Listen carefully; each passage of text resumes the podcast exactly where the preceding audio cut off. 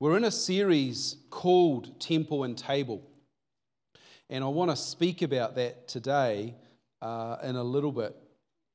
Uh, but the, the second half of the message, and maybe the better half of the message, is actually next week. Uh, so you'll have to dial in onto YouTube to find that uh, next week to, to discuss with your fellow table friends. Um, but the heart for today's message really um, birthed out of something that I read, um, just one line. And this person said, Because I love Jesus so much, I had to. And I was, I was, I was, I just stopped when I was reading, and I don't even remember where I was reading it. Because I love Jesus so much, I had to. And, and, and it brought me back to this place of um, choosing to die to the flesh in order to live in the spirit. In, in, in order to embrace the life of Jesus, we have to let go of the old. We actually have to have the motivation to live the life that He's prepared for us. And sometimes I wonder if, if um, in my circumstances, in my life, I actually wonder sometimes if Jesus is Lord or whether He's my assistant. And, and I, I, I find a challenge in that for me personally, and I share that to be accountable uh, publicly because I don't want to live a life where Jesus is my assistant. And I, and I feel like this year um, we're stepping into a year where we, individually and corporately, are going to experience a new level of encounters with Jesus as our Lord and our Savior. And by encounter, I mean a radical, life changing confrontation with Jesus face to face. Perhaps not in the physical, but certainly in the spiritual. I feel that we're coming into a place where God is going to take the church from glory to glory. There is more that He has for us and a life that we haven't yet apprehended. And I'm desperate for it. I'm hungry for it. And I'm willing to do whatever it takes to see us experience that. A year of encountering God in, in fresh ways. That we would say, because I love Jesus so much, I will say yes, or in some cases, perhaps no. And I, I hope I, I, hope I unpack what's in my heart this morning. But I, most importantly, my prayer is that the Holy Spirit would open your eyes to see something that He's prepared for you. Whether it's a phrase I share, whether it's a scripture I refer to, or it's a, something that He just often drops into your spirit when you're in this place. So, our anchor scripture for this is 2 Corinthians 4, verse 6. 2 Corinthians 4, verse 6 says this For it is the God who commanded light to shine out of darkness, who has shone in our hearts to give the light of the knowledge of the glory of God in the face of Jesus Christ. God brings light and knowledge of the glory of God in the face of Jesus Christ. May we have encounters with Him face to face, where our countenances change, where our lives are no longer the same, where in fact um, we are radically different because of the work Jesus has done in our lives. The title for today's message and next week's message is really the answer to the title is, is Let's Light the Lamp. Let's light the lamp, meaning the lamp that is the light of Christ. And as I was thinking about this, I was thinking about lights.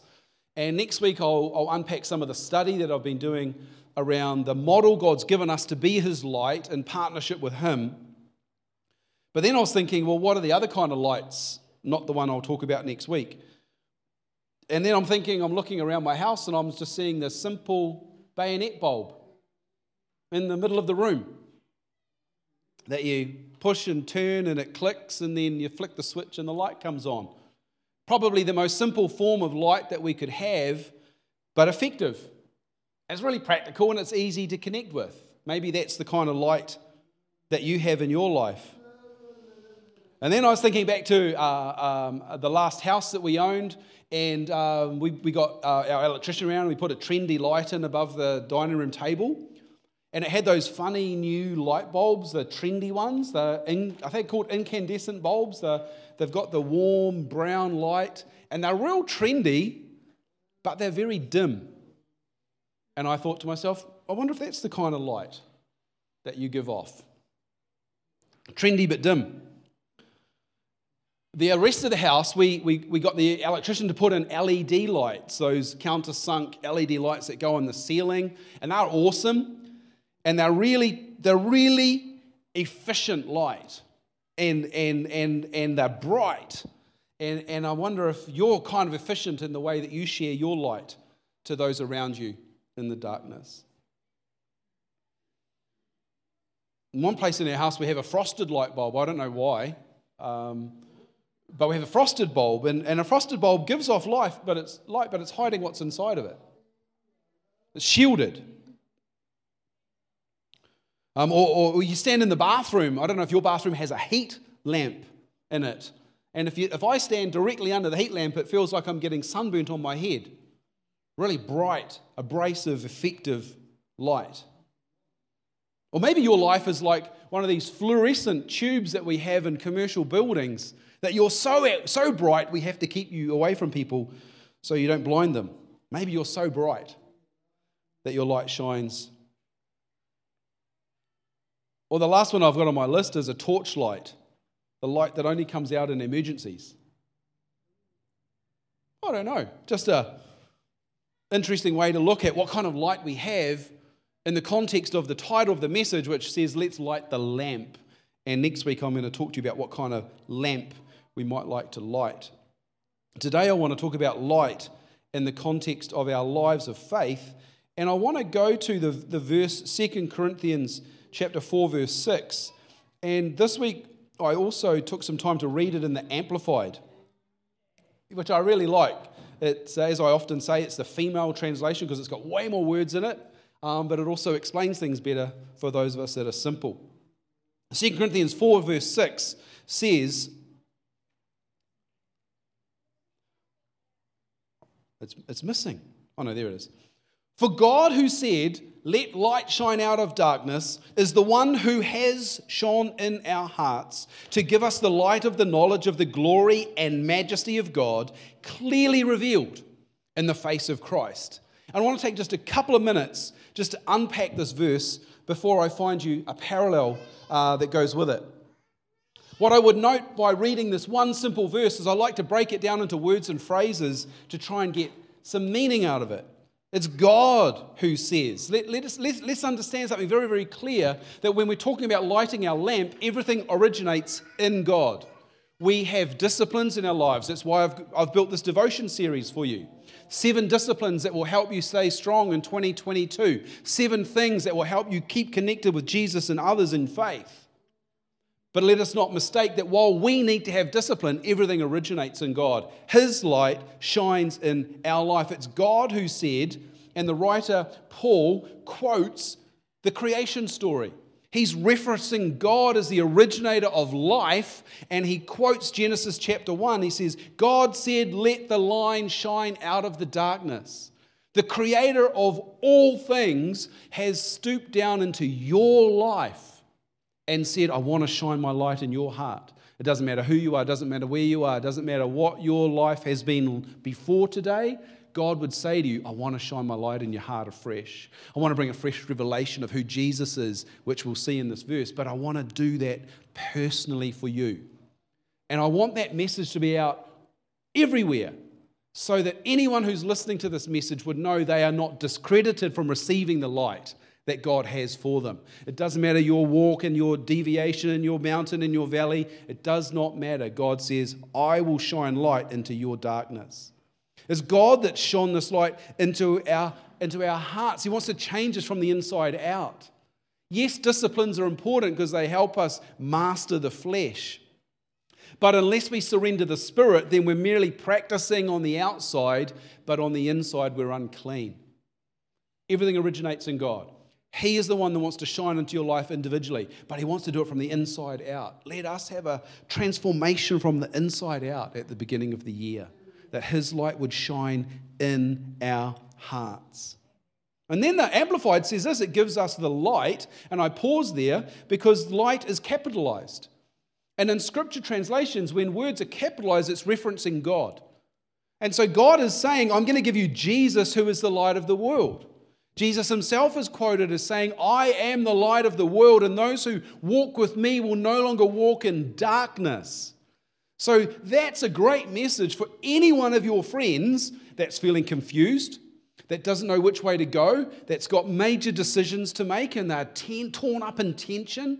It's, it's Jan's testimony about facing fear, and that she said, I turned and chose something different, and God was the one that did that that light would come into our lives if we would only find the light with a capital L, which is God Himself seen through Jesus Christ.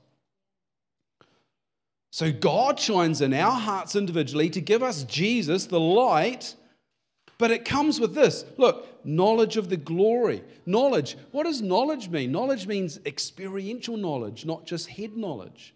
Knowledge means having a testimony of the light operating in your life. Knowledge means you've got something going on, like Andrea was just talking about, where she's challenged herself, or Rayma's testimony when that little voice said, What? You've got no testimony to tell? No, knowledge is an experience that you can share. Because you might not sit with someone under a tree to share some time, and you might, but you might not share scripture, but you might share a testimony. You might just say, look, this is, this is what this is how I've experienced God in the last week.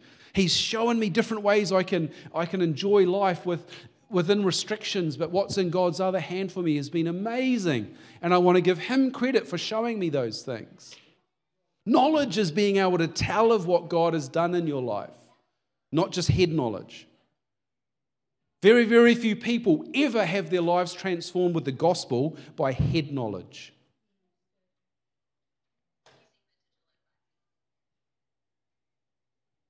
And then we get knowledge or experience of the glory and majesty of God. Come on, what I said to you at the beginning, we're going from glory to glory. This is a year where I believe the church needs to have, wants to have greater encounters with God Himself, the person of God, who's Jesus Christ. Radically different, that we would have testimonies, that we would, we would have our lives changed. So, the scripture that I read at the beginning, Psalm 126, they said among the nations, God has been good to them that the town would see our lives and the glory and the majesty of God operating in our lives, and they would look and go, God has been good to them. That's what we want in this town that we suddenly become the light. God shine his light in us, we reflect the glory and majesty, and others get blessed by that light. The glory and the majesty of God revealed in the face of Christ.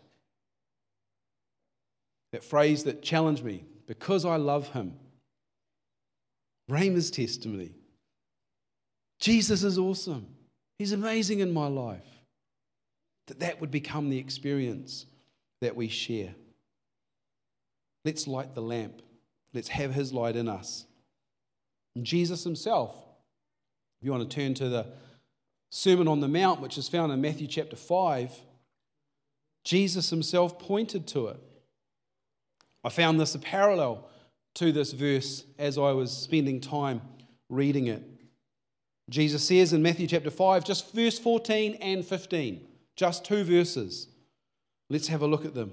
Jesus says to you and to me, You are the light of the world. A city that is set on a hill and cannot be hidden. Nor do they light a lamp and put it under a basket but on a lampstand, and it gives light to all who are in the house.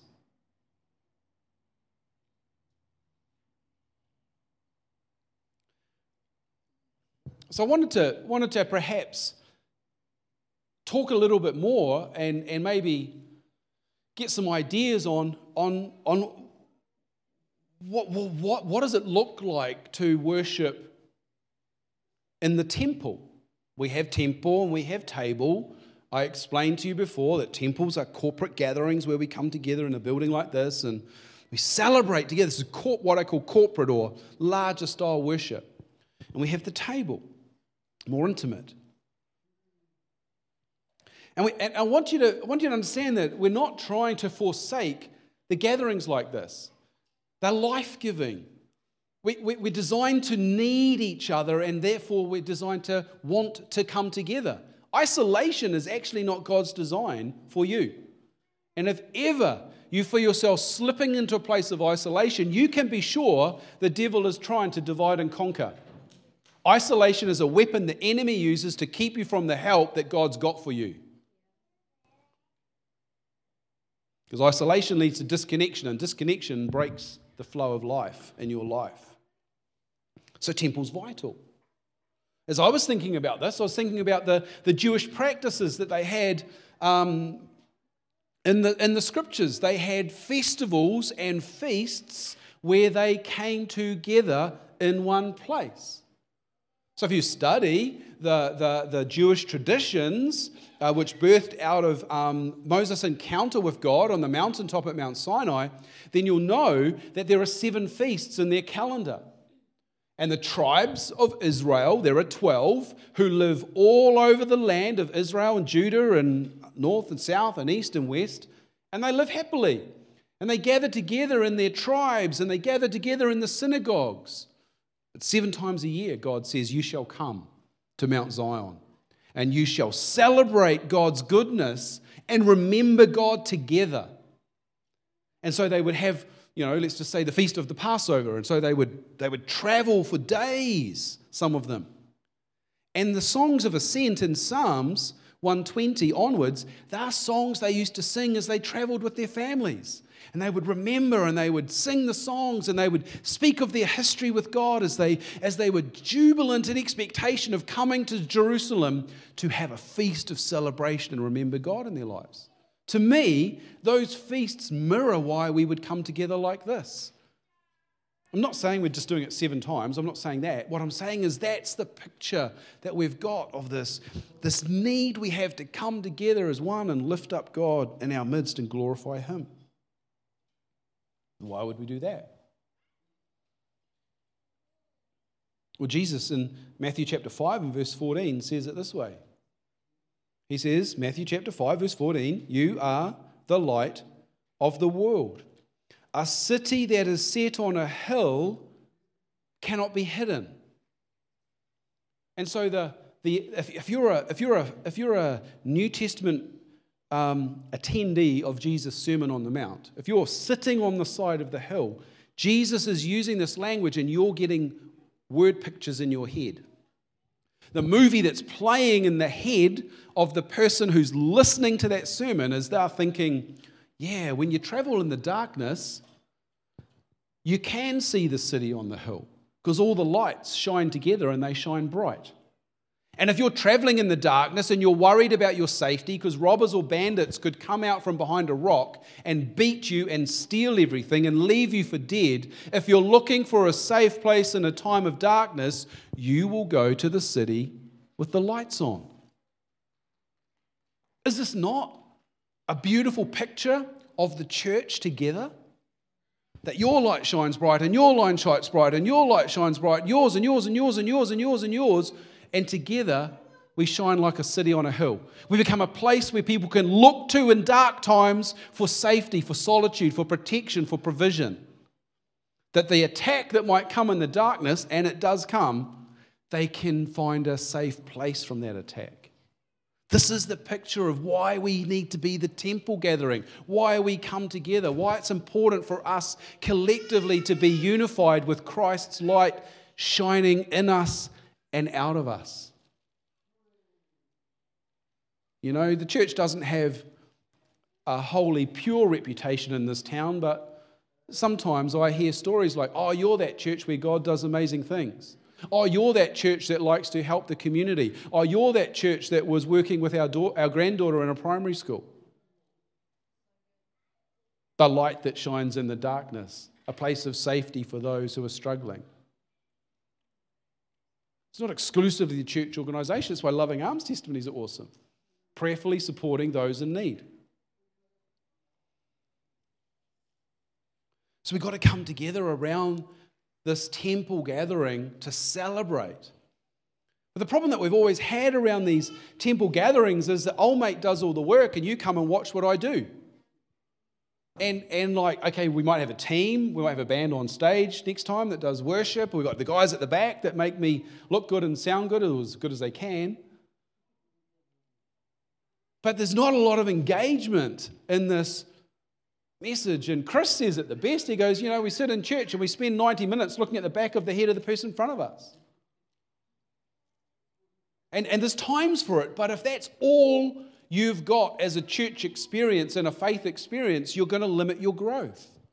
So we have to supplement that with something that draws you in to participate in your own personal spiritual growth.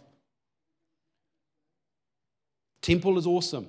City on a hill should not be hidden. Its light should shine into the darkness for those that need the light for safety, for provision, for protection, for salvation. But we've got to supplement that with the table.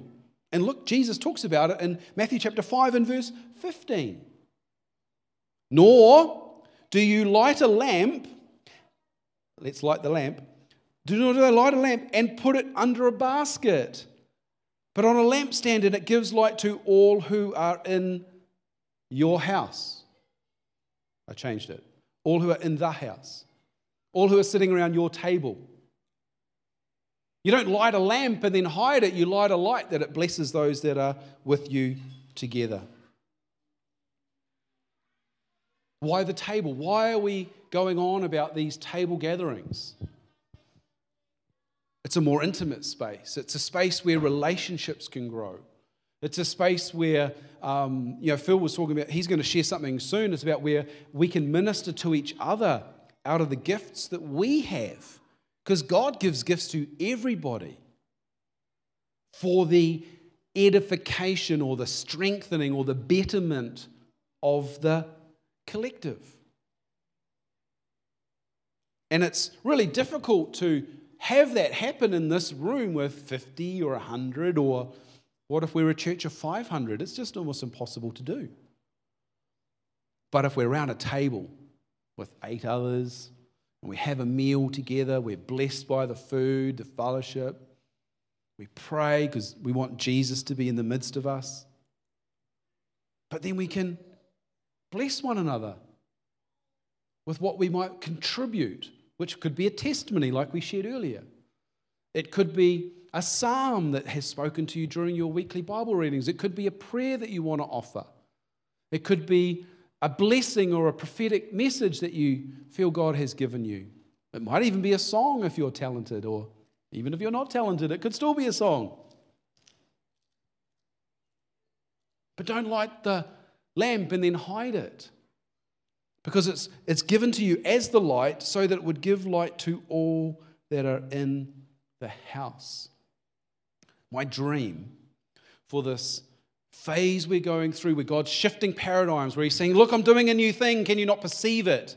But if you search for me and you seek for me, I will show you unspeakable things that you have not yet seen. That we'd grasp this paradigm that we are the church, which means we're supposed to contribute one to each other that we're to minister to each other. And that doesn't look like standing up here and preaching, it looks like being the light in someone else's life, about taking them a meal or doing some cleaning or praying with someone that's discouraged. So, what I would say about being a light, whichever light bulb you fit into, is just don't be dull.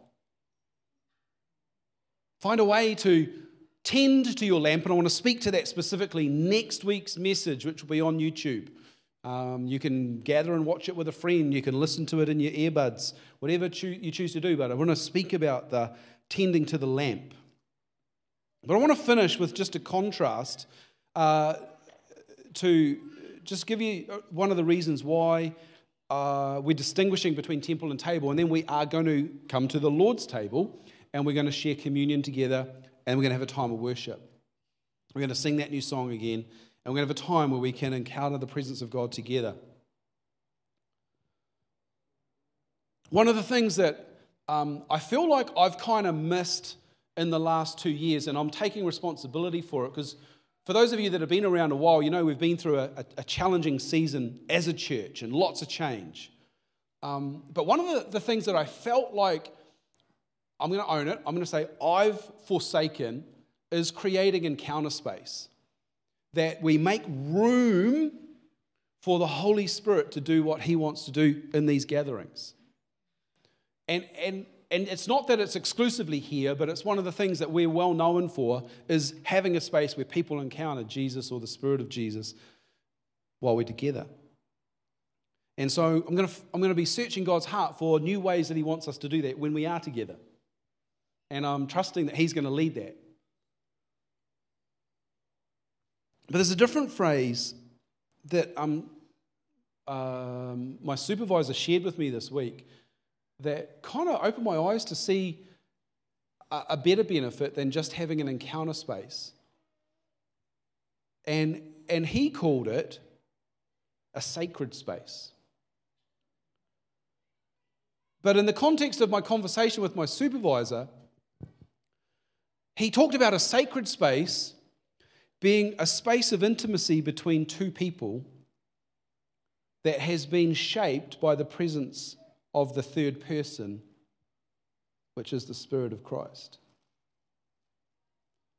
And so, more than me wanting encounter and glory in this room, more than that is my desire that you would find a place this year with one or two others where you can have what we're calling a sacred space.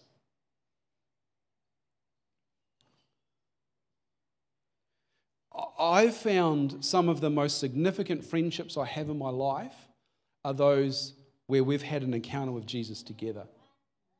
And usually it's happened because one of us is, has just gone, Flip, I need help. I'm not connected to God, or I've got this problem, or my wife's beating me again. Can you pray with me? It's a joke. Oh, it's on YouTube now. But but the, the sacred space comes as the fruit of the encounter we have with Jesus together. And I desperately want that for all of us. And, and you may have that going on. But if you're used to church being 10 o'clock on Sunday in this building, then it's highly likely you're not enjoying that sacred space. And I, I, my prayer for this church as we move forward is that we would find our sacred space with others where we, we share a meal. That's awesome where we have some fun, that's awesome. We've got family all around us, that's awesome. But Jesus is in the midst. And Jesus is doing his deep work in our lives, the, the transformation inside of us that he desperately wants for all of us, that his light would shine and reveal the majesty and the glory of who Christ is and all that he's done for us and others. And when we share that with someone else and we bring our light, we create a sacred space. And the fruit of that is intimacy. The fruit of that is trust. The fruit of that is strength. The fruit of that is personal growth. Because you're probably, you could, you could be someone who's sitting there right now going, man, I'd freak out if someone asked me for prayer. Well, I, I kind of guessing this year that God's going to put you in a space where you're going to freak out. And we're going to, me included, we're all going to have to trust Him more. That He would turn up and be awesome, and you just become the vehicle. It's almost like you be the candle holder and he be the light. That others would be blessed through you being willing to say yes to Jesus because you love him, regardless of how it feels. And that in that we create a sacred space and be the light to others, that we wouldn't hide our light, but we'd be blessing others as we become their light. And, and please don't hear this as criticism because I see it already happening. I'm just trying to call it out for what it is. I mean, you know, um, someone volunteering the other day to go and pick Joan up. That's awesome. Thank you for doing that. That's being the light of Christ. Blessing the Arthurs with meals when Teresa's in hospital day after day after day, again and again. That's awesome. It's already happening. Coming down and pruning the roses in the church gardens or cleaning up the rubbish. That's awesome. Mowing the lawns for how many years? I don't know. That's awesome.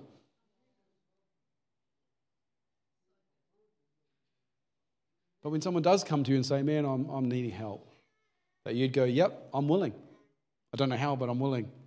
Jesus be with us and Jesus help us. Because it's all about Jesus.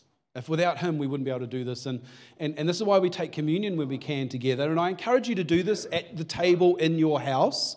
You can have crackers and ribena as emblems that represent Jesus Christ and his body and his blood.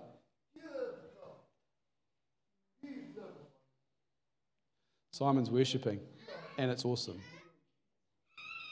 The purity of worship. If he had an ephod, I'm sure he'd be wearing it.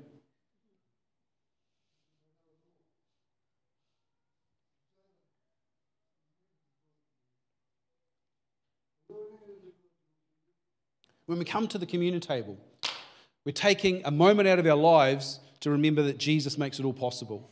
It's God who spoke to the darknesses and let there be light. It's God who brought the light into the darkness of the world through Jesus Christ that we could find hope and salvation. And all we're going to do now is we're going to come, we're going to take a cracker, we're going to take the juice, and we're going to remember Jesus. And then what we're going to do is we're going to have a time of worship where we sing a couple of songs and we connect with Him and His Spirit. So that's what we do when we come together. We encounter His glory. Almighty God, um, we lay ourselves before you and we just say to you, we love you. We thank you for what you've done and bringing light into a dark world. We thank you that you shone light into our hearts in our darkness, that we would no longer be filled with darkness, but that we too would be filled with the light of Christ. God, as we face 2022, my prayer is that we would be radiating your light in greater ways. Now we pause and we give thanks for Jesus.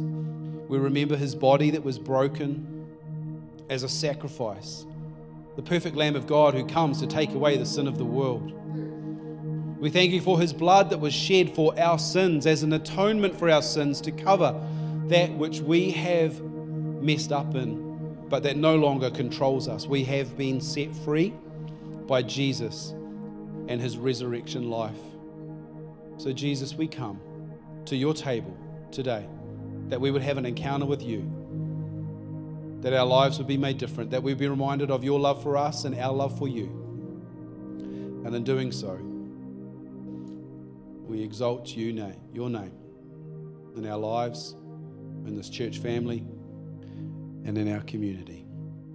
We bless you. Amen. Amen.